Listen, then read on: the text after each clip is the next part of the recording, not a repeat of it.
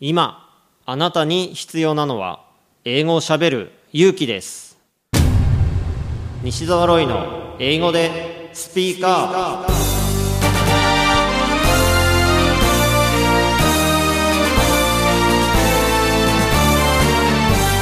こんにちは。イングリッシュドクターの西澤ロイです。スピーカー。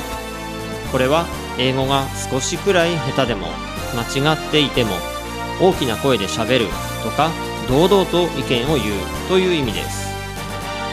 英語は喋らないと絶対に使えるようになりません。今回も様々なレベルの英語学習者の方に英語で喋っていただきましょう。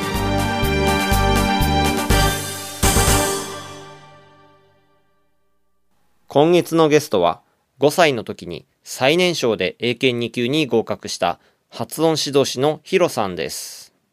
英語で Speak Up Would you introduce yourself? My name is Hiroto, uh, Hiroto Kato. Um, many of my friends call me Hiro. Uh, I'm I'm now a high school student. I'm 17 years old at sec- uh, second grade, and um, I am a full Japanese, but I have um, learned English since I was very little, like four years old or Four? five. Yeah, four or five and I have been um, taking many tests like Eiken or TOEIC, those tests, those English tests, and have passed the second grade at when I was five years old, which is like the most young age in the records. And um, also, I am an English pronunciation trainer and I train people's English pronunciation.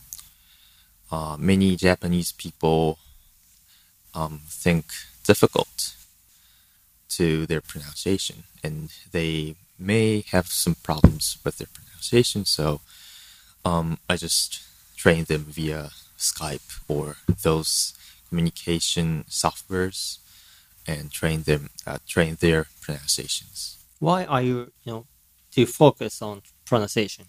Well, I think pronunciation is the most important factor or thing when communicating in English.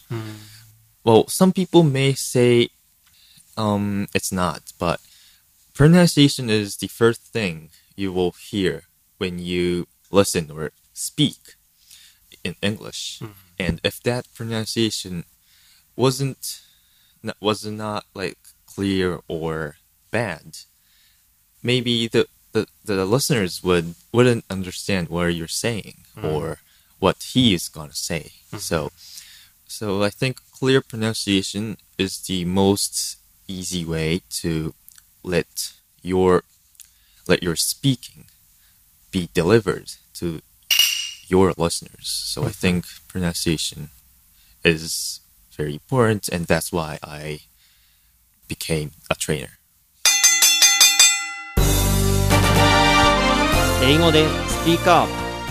下手でもたどたどしくても何かを話せばコミュニケーションが生まれます。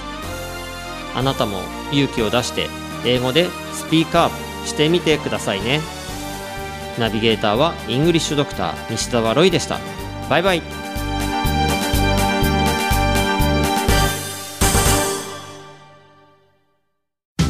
英語覚えたくて頑張ってるんだけどな。そんなあなたのためにイングリッシュドクター西澤ロイが開発した英会話教材 Just in Case 暗記はもう必要ありません。